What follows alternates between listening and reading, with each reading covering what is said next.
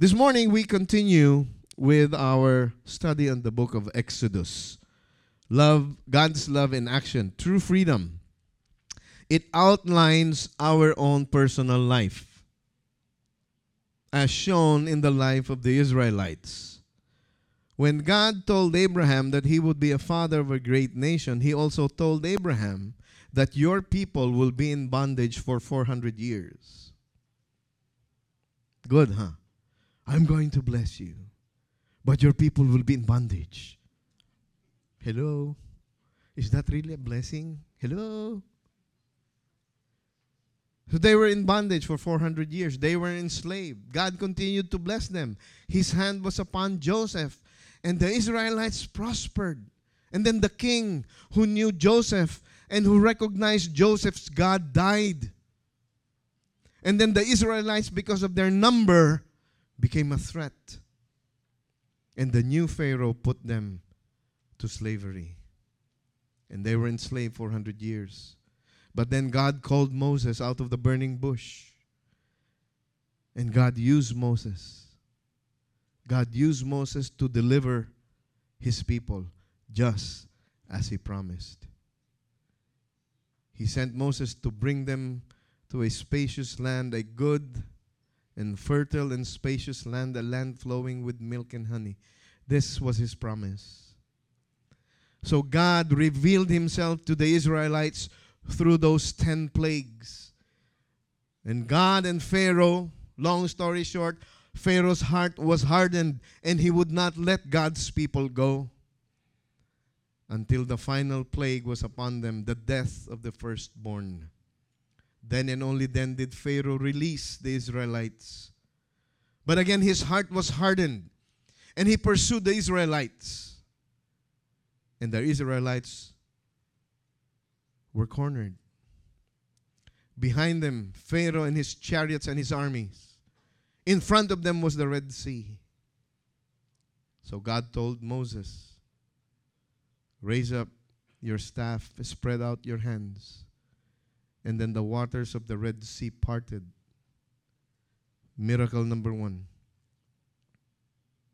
The even greater miracle, brothers and sisters, is that the Israelites, all of approximately two million of them, crossed on dry ground. Now, you've been to the beach, right?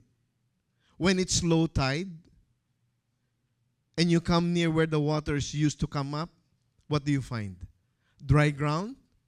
Or mud. You see? It was not just the parting of the Red Sea that was a miracle, but the Israelites crossed on dry ground. And Pharaoh, because of his hardened heart, pursued the Israelites. And what did God do? He closed the waters. And the chariots of Pharaoh, the power of Egypt, drowned in the Red Sea. Now, some people are saying that, no, it's not really true. Maybe uh, it was the red, the Reed Sea, not the Red Sea. Well, that is even a bigger miracle. Because the Reed Sea only is about three to five feet deep. So how can the chariots of Egypt drown in three to five feet? Tell me.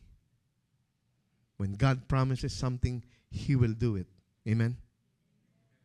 He said he will deliver his people, and he did it. Now, from bondage, now they are free. But now comes the period of sanctification. From chapter 16 all the way to the end of the book of Exodus through chapter 40. The process of sanctification, the process of holiness. And we took chapter 15 and 16 last week, and Pastor Reggie shared with us. You can rest. Not rest, go to sleep. You know, cuddle up and just don't go to work and don't do anything else. But you can relax. You can rest because God's got your back. We Filipinos, we always like the padrino system, right? Who's got your back? Do you know someone? I got this problem. Well, brothers and sisters, I'm telling you this morning, God has your back. So there's nothing to fear because God's got your back. Last week we learned that in the process of going through the wilderness in Exodus 15, then Moses led Israel from the Red Sea and they went into the wilderness of Shur. And then they went three days in the wilderness and found no water. Is that a problem? We have an abundance of water now. Even the stage has water. The plant is here because I have a bucket behind. We have water. But if you're in the desert, what would you choose? Food or water? Water. You can go approximately 30 to 40 days without food, but you cannot go without water for three days. Water is critical. Water is essential to survivor in the desert. And they were in the desert. They were already there three days. And what? No water.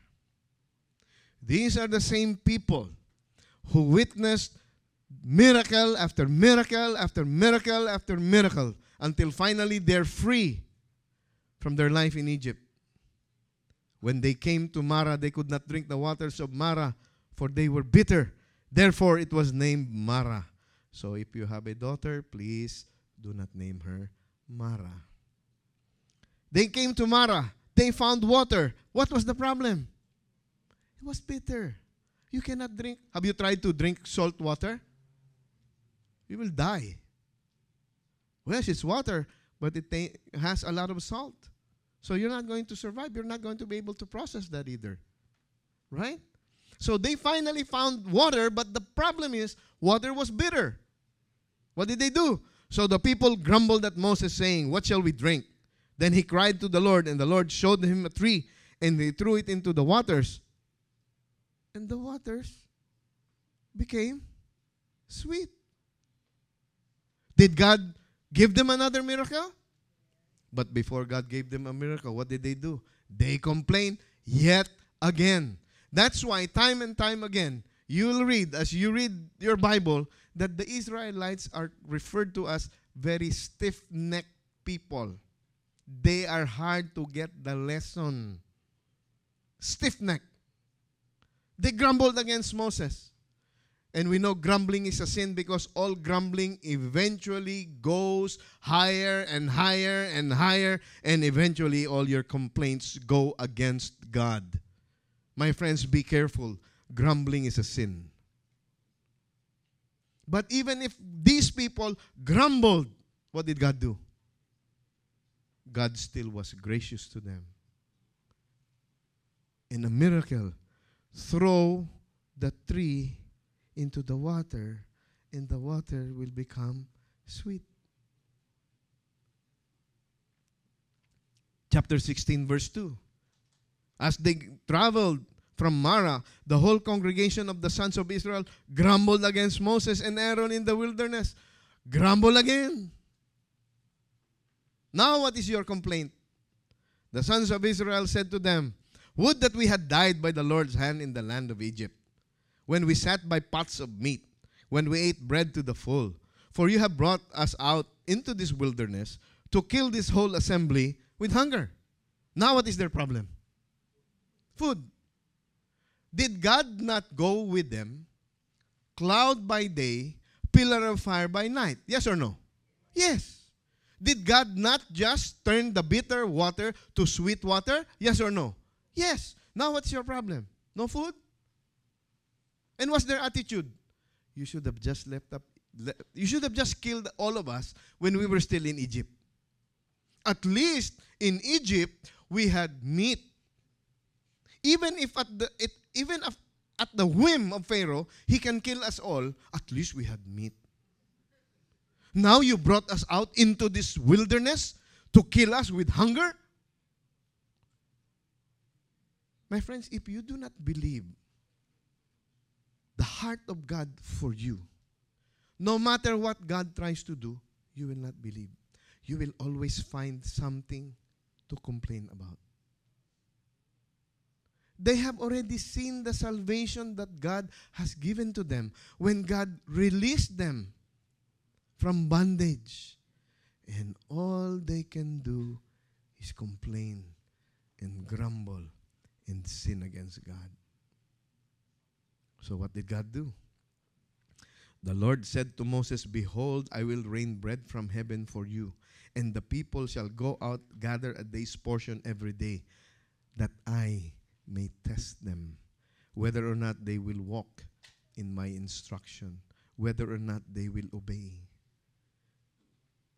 You see again the graciousness of God. People continually complaining, but God continues to provide. I will test my people if they will follow. Every day, every day, there will be food. You gather enough for your daily needs. But what did they do? They gathered more than what they needed. So what happened? In the morning, thinking that they had supply, the worms, the maggots, ate their excess. But God also said, on the sixth day, when they prepare what they bring in, it will be twice as much as they gather daily. Therefore, in today's calendar, Monday through Friday, you gather for your daily needs. Only for your daily needs. On the Saturday, you gather twice, double portion. Why? Because on Sunday, which is our Sabbath, there will be no food. And what did some of them do? Some of them were so presumptuous, they did not gather double on the Saturday. Ah, it was there Monday, Tuesday, Wednesday, Thursday, Friday. It's definitely going to be there Saturday and more so on Sunday. And guess what? No food. Some of them disobeyed the other way.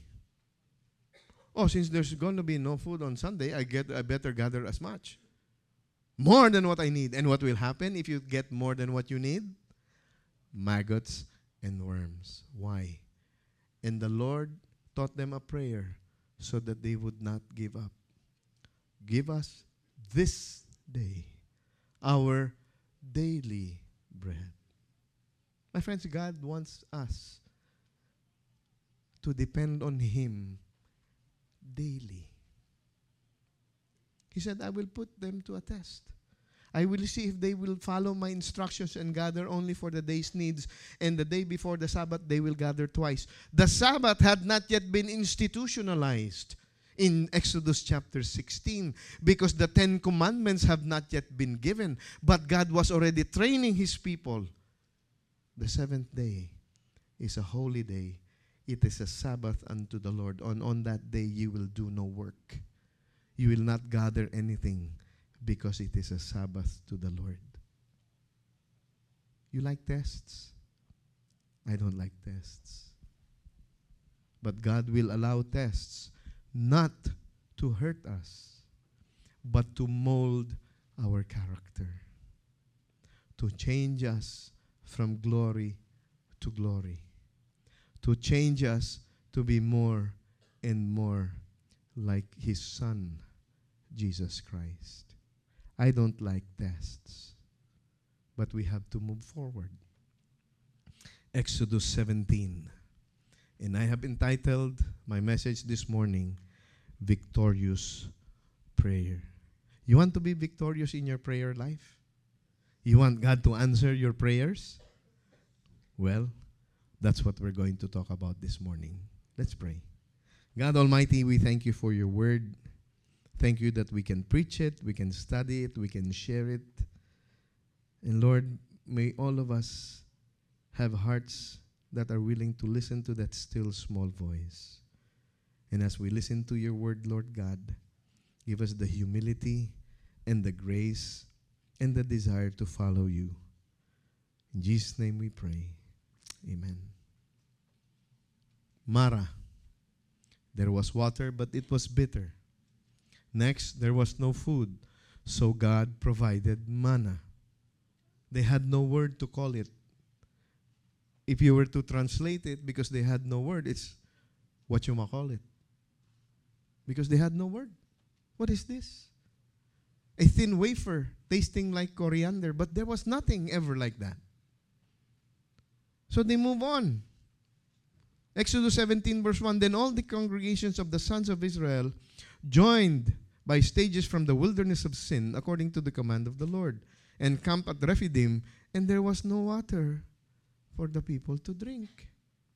Didn't God just give them a miracle regarding the water? Yes or no? Yes. Now, if you learn, if you trust God, if you've seen Him work in the past, should you have any cause, any reason why to doubt Him when the same circumstance happens again?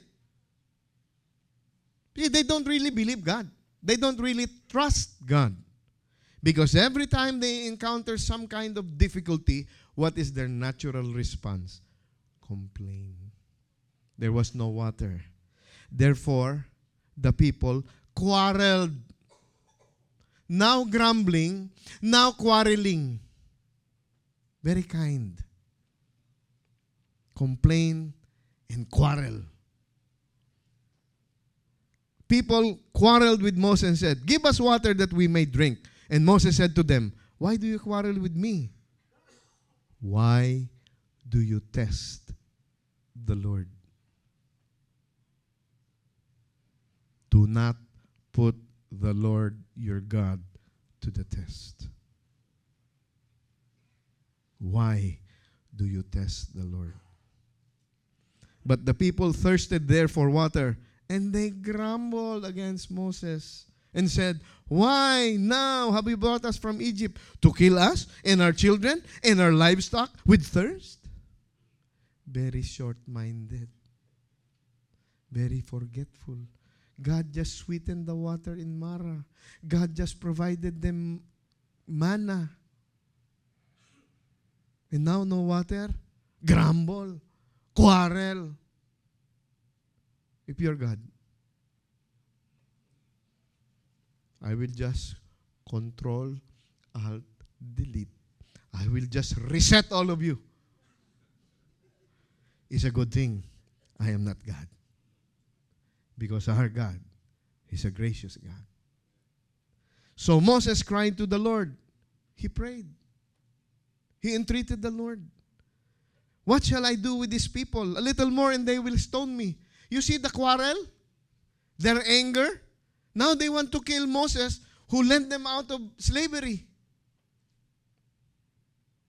Then the Lord said to Moses, Pass before the people and take with you some of the elders of Israel, and take in your hand your staff, which you struck the Nile, and go.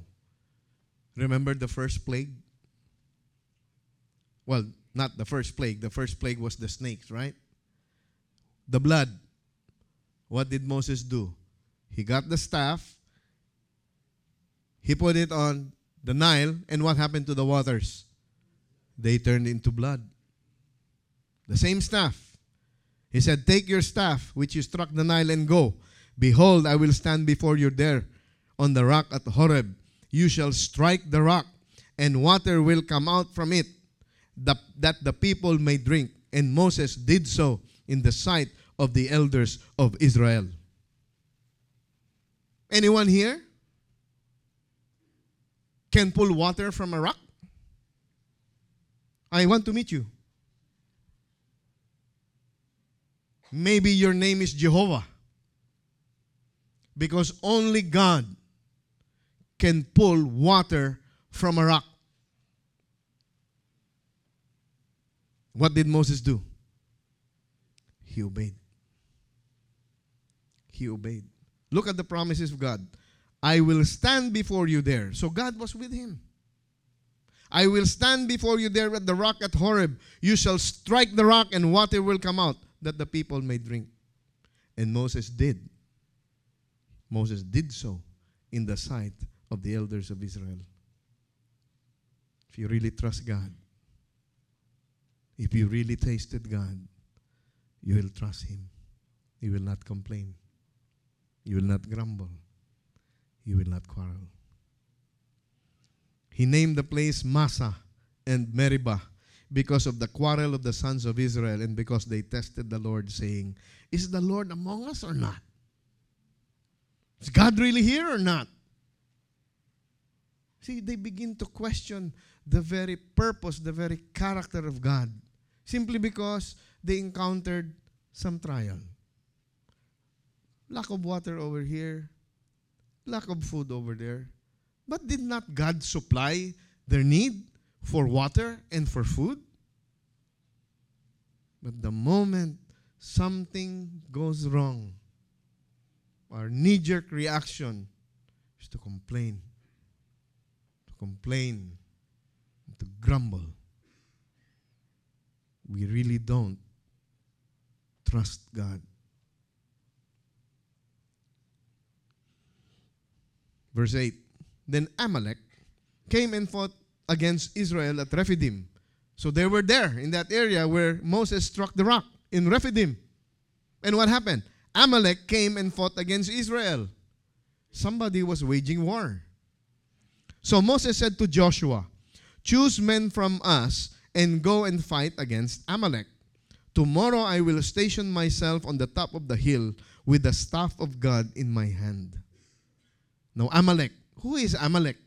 What did Amalek have to do with these Israelites? Why is Amalek waging war on Moses and the company that escaped Egypt? Genesis 36, verse 2. Who were the Amalekites? Timnah was a concubine of Esau's son Eliphaz.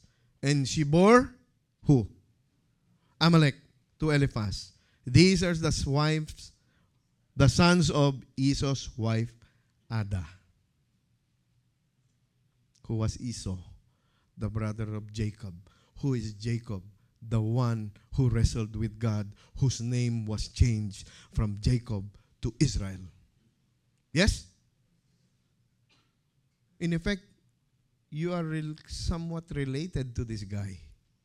And this relative of yours, you know, in the book of Deuteronomy, we're not going there for the sake of time, said that the Amalekites were raiding the stragglers, those who stayed at the back, which are usually what?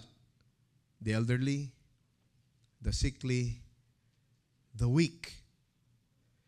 So, the Amalekites came and fought against Israel in Rephidim. So, what did Moses do? Moses said, Joshua, go and fight them. And then I will go up to the hill. In English, galing mo, man. You're to send us out? And what are you to do? You're the leader, right? You're to send us out? And you're just to sit high, sitting there pretty upstairs? What's wrong with you? Let's read it again. Tomorrow I will station myself on the top of the hill with the staff of God in my hand. Oh, you fight, ah? Oh, you, you fight, ah? Okay? Oh, dito ako.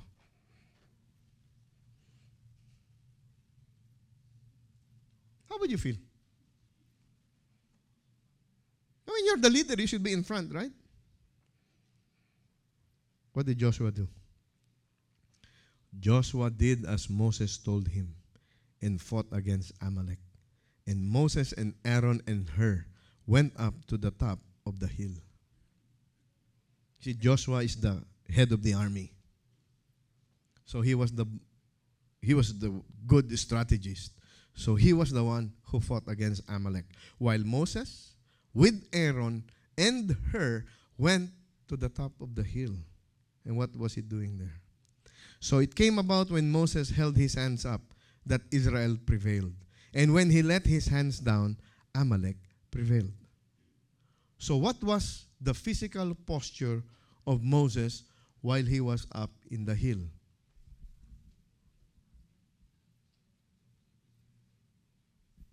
And for so long as his hand and the staff in his hand, the hand given to him that he used to strike Nile and to hit the rock, while his hands were up, what was happening in the battlefield? Israel was winning, right? Now, those of you in school, punish. What will happen after a while? Your hands will begin to grow tired, right? And then what? What was the Bible saying? When he let his hand down, who was winning the battle? So if you want to win the battle, if you want to lose, very easy, right? You want to play with me? No. For so long as Moses' hand was lifted up, they were prevailing. For so long as his hands grow weary and coming down, they were losing. Now, what is the significance of Moses' hands being lifted up? And what does that have to do with victorious prayer?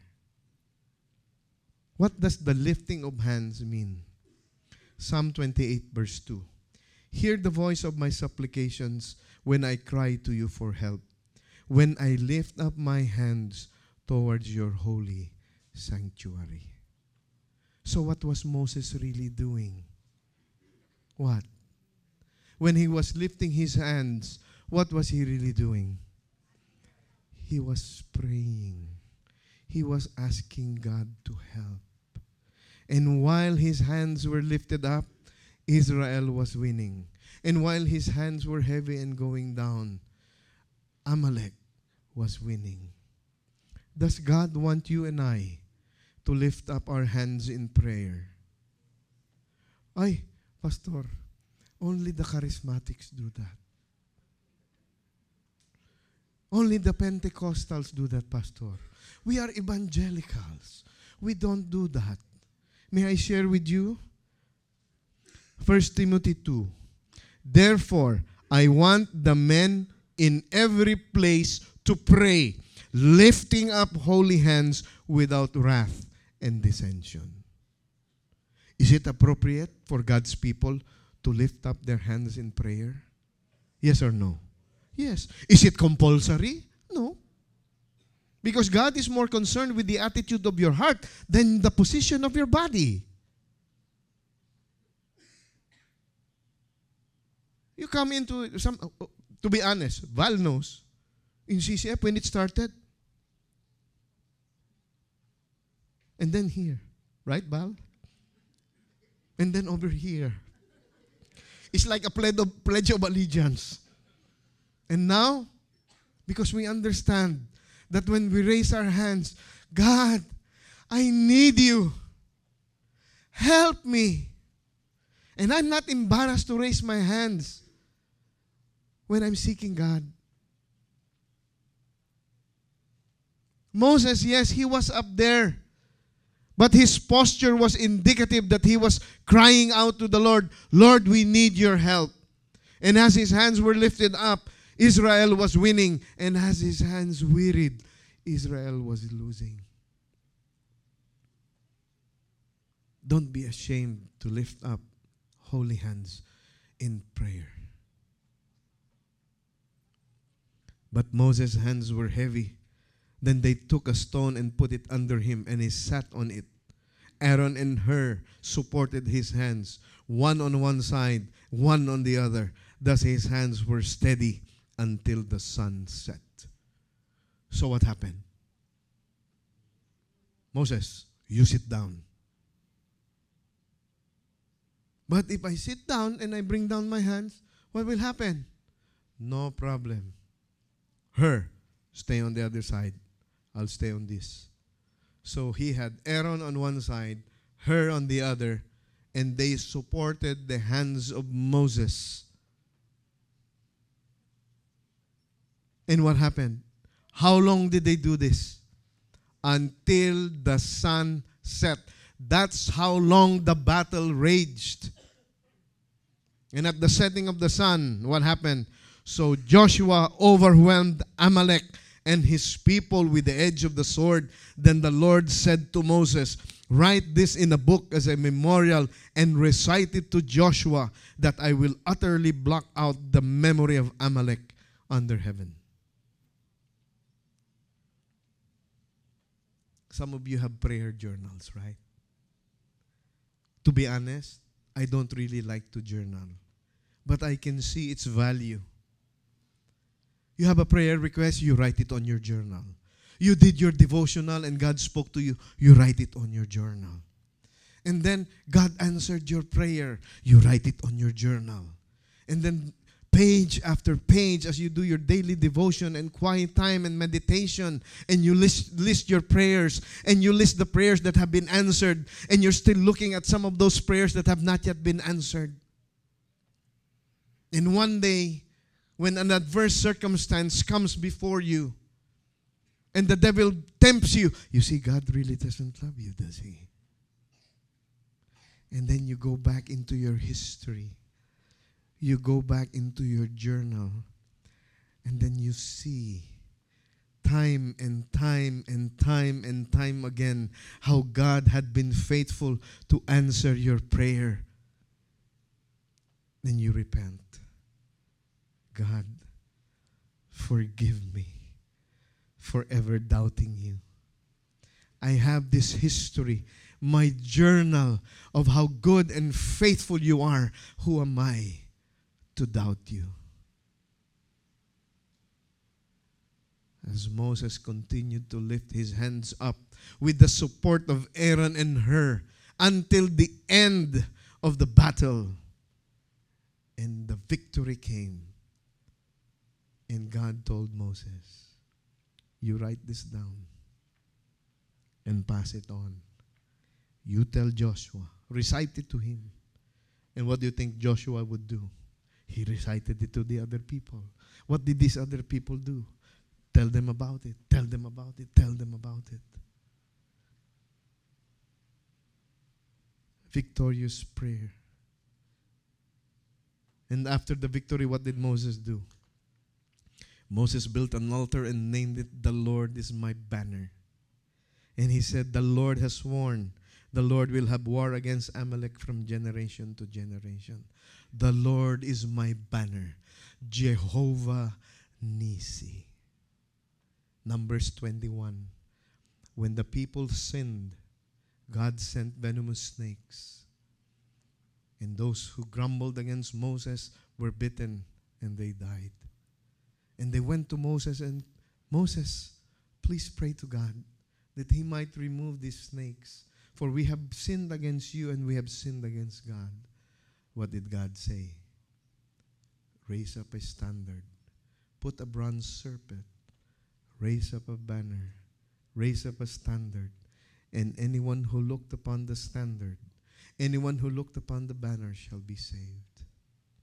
And in the New Testament we read, just as Moses lifted up the serpent in the desert, so shall the Son of Man be lifted up when Jesus encountered Nicodemus, Nicodemus could not understand salvation. So God used an Old Testament picture from Numbers 21. Just as Moses lifted up the serpent in the desert, so shall the Son be lifted up on a cross. Moses built an altar and he called it, The Lord is my banner. Jehovah Nisi. Those of you who've been with CCF for quite some time, you know that song. Jehovah Nisi, reign in victory. Jehovah Nisi, reign in victory. The Lord is my banner. Who is your victory?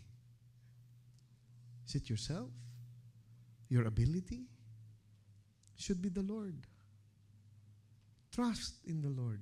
These people, these Israelites, time and time again, they saw the goodness of the Lord, but they didn't really trust Him. Because every time something negative happens, complain, grumble, quarrel. So, what application can I share with you with regards to victorious prayer? Number one, pray unceasingly. 1 Thessalonians 5 16 through 17 reads, Rejoice always, pray without ceasing. In everything, give thanks. Why? For this is God's will for you in Christ Jesus. I don't have a problem with rejoicing. I just have a problem with rejoicing always. I don't have a problem praying, but I have a problem praying without ceasing. I don't have a problem giving thanks, but I do have a problem in giving thanks for everything.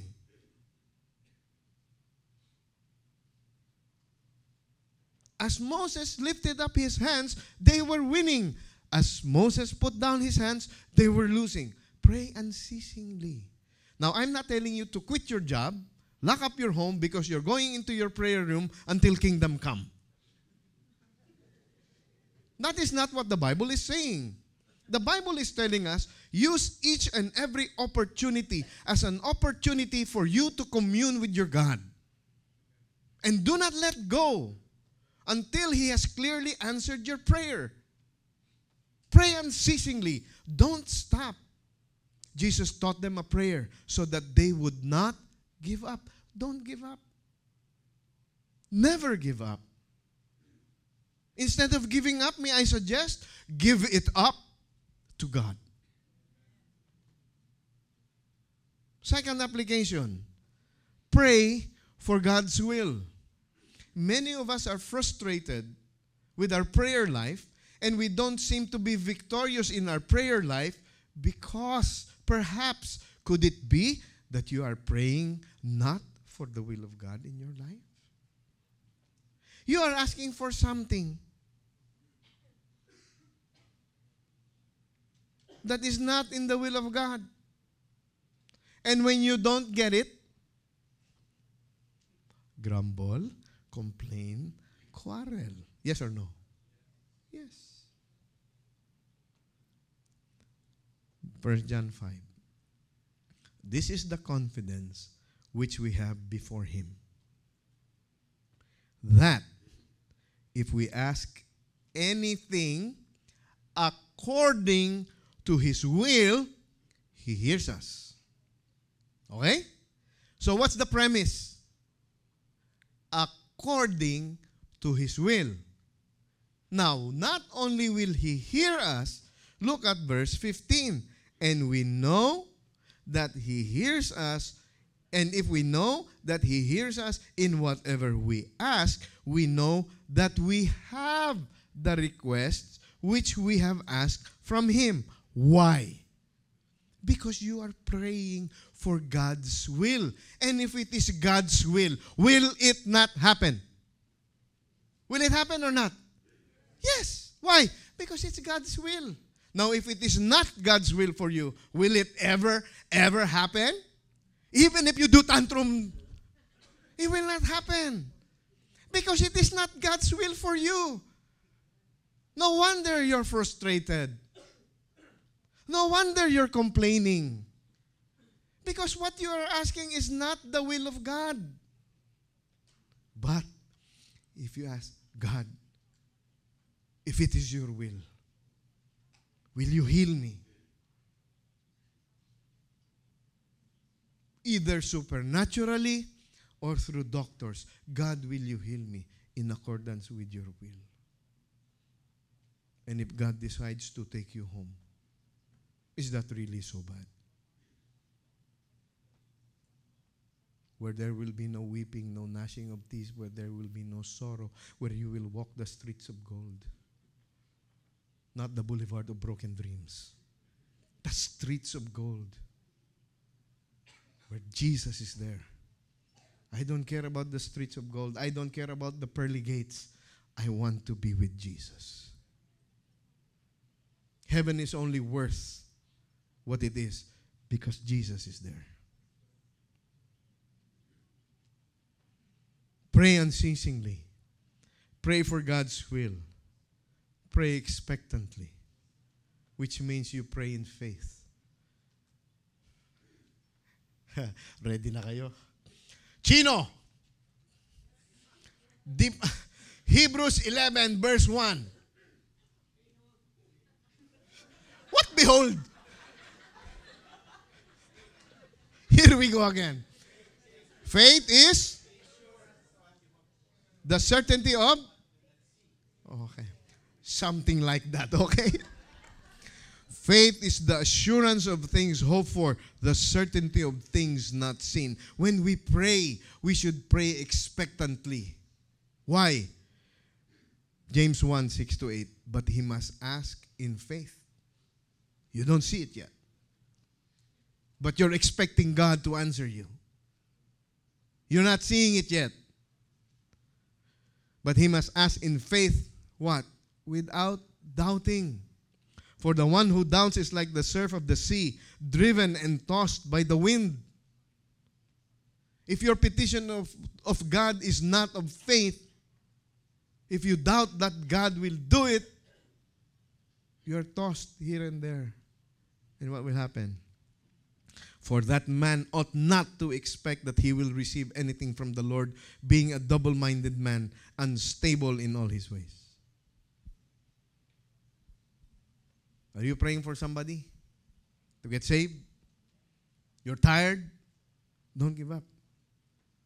Pray unceasingly. You're praying for the salvation of this person. You are praying for God's will because it is God's will that all men be saved. Expect God to do something. Pray expectantly. Some of us pray, okay, God, you know, uh, you know, I need a job. I need to feed my family. So, can you please, you know, I'll do my part. I'll send in my resume. I'll attend the interviews. But I know you're mad at me, so it's never going to happen anyway. Hello. When you ask, do not doubt. Especially if you're asking for God's will. Because I've just shown you that if you ask anything according to His will, not only does God hear, but He will answer. Pray unceasingly, pray for God's will, pray expectantly, and lastly, pray in community. What do I mean? Who was there with Moses? Aaron and Hur. They were helping Moses in his prayer. I know my wife always prays for me. And that's why I, as often as I can, I send out the email blast. Hey, can you please pray for Bogie? You know, he suffered a stroke. Can you please pray for George? You know, he's in hospital. Praise be to God. I don't see him here, but he's out of the hospital. He was with his wife at the beach yesterday. You know, I don't know what kind of beach because it's raining yesterday, but you know, hey, no problem. But for me, I don't know about you. To know that I have you guys praying for me encourages me, keeps me brave to pursue, to press on, to persevere. Yes, Jesus said, when you pray, go into your room. No problem. You can pray in private. No problem. Moses, did he pray in private? He prayed up on the hill. All the people were seeing him. And perhaps they knew. He's praying to God. Why? Look, we are winning. Uh oh, we're losing. Up. His hands are. And what did they do? Sit him on a stone. I'll raise your hand up here to the left, on the right, and so long as his hands were lifted up, they were winning the battle. Why pray in community? Therefore, James 5:16. Therefore, confess your sins to one another and pray for one another. Does God encourage us to pray in community? Pray for one another. Why? So that you may be healed. The effective prayer of a righteous man accomplishes much. Righteous man. That's why I shared with you, I want all men to pray in the sanctuary, lifting up holy hands without wrath or dissension. Unconfessed sin prevents God from answering you and me. So if you have unconfessed sin and your prayer is not being answered, guess what? You have to deal with your unconfessed sin muna. Pray unceasingly. Pray for God's will. Pray expectantly. And pray in community. And you will have victorious prayer. Was Israelite victorious? Yes. Why? Because there was a man of faith named Moses being helped by Aaron and Hur, entreating God to win the battle for them. The victory is ours when the battle is the Lord's. As I close, let me share with you a story of this man. No, he is not Popeye the Sailor Man. His name is George Mueller, and he is described as a man of prayer and a man of faith. In November 1844, I began to pray for the conversion of five individuals. I prayed every day without a, sing- without a single intermission, whether sick or in health, on land or on sea, and whatever the pressure of my engagements might be. 18 months elapsed before the first five was converted. I thanked God and prayed on for the others. So after 18 months, one and a half years, the first of the five that he had prayed for turned to faith in Jesus. All right? Five years elapsed. Then the second one was converted. I thank God for the second and prayed on for the other three. 18 months. After five years, the second one got saved. Day by day, I continued for them. And six years passed before the third was converted. I thanked God for the three and went on praying for the other two. The two, however, remain unconverted. So, how long has he been praying now? Six years. The first came to the Lord 18 months. The second came after five years, and an additional six, additional one, the third one. The other two remained unconverted. This is a quote. The man to whom God, in riches of his grace, has given tens of thousands of answers to prayer, in the self same self same hour on a day in which they were offered, has been praying day by day for nearly 36 years for the conversion of these individuals, and yet they remain unconverted. But I hope in God, I pray on and look yet for the answer. They are not converted yet, but they will be. Do you see my points this morning? Pray unceasingly. What? What else? Pray. Pray for God's will. Is it God's will that people will be saved? Yes. Pray expectantly. You see, they are not converted yet, but they will be. He's expecting God to move. Why? Because it is God's will. This was the faith that carried him through every strained place. He met emergencies by asking, and in due time, God supplied whatever the need might be. How about those two? Those prayers for those other two, you might ask. In 1987, those two men, 1897, sons of a friend of Mr. Mueller's youth, were not converted after he had entreated God in their behalf for 52 years daily. George Mueller died, and these two remain unconverted.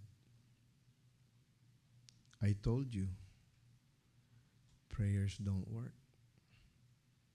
Pastor, he prayed for five. Why then only three get saved? See? But after his death, God brought them to the fold.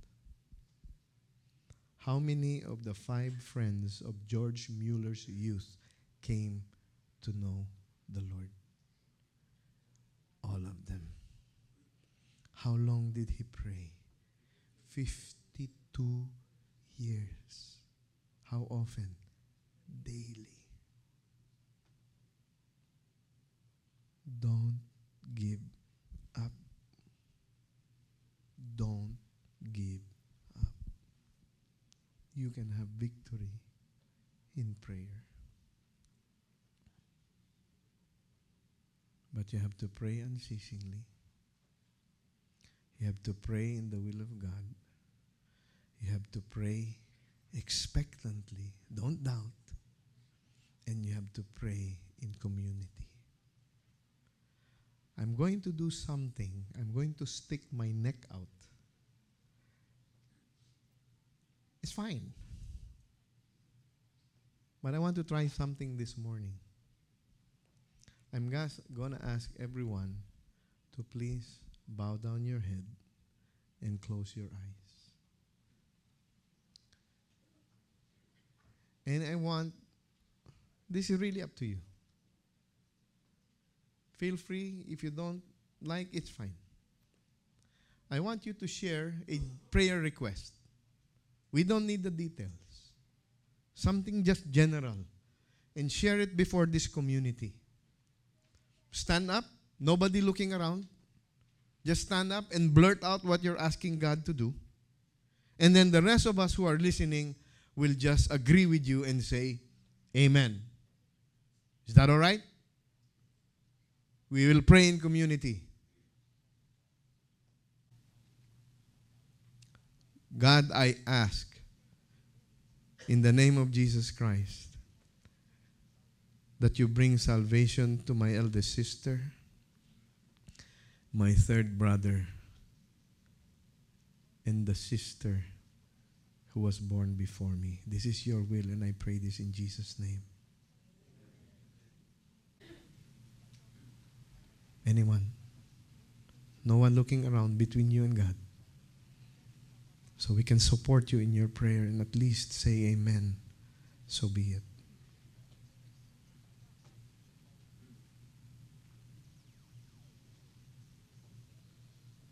They'll give you time. Don't be ashamed. Don't be embarrassed. God is here.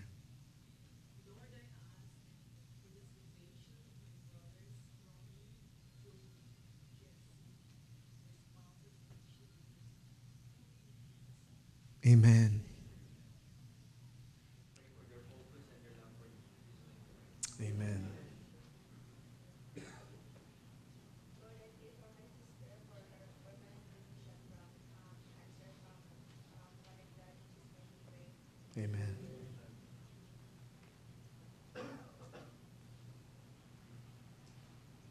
God, you you told us you want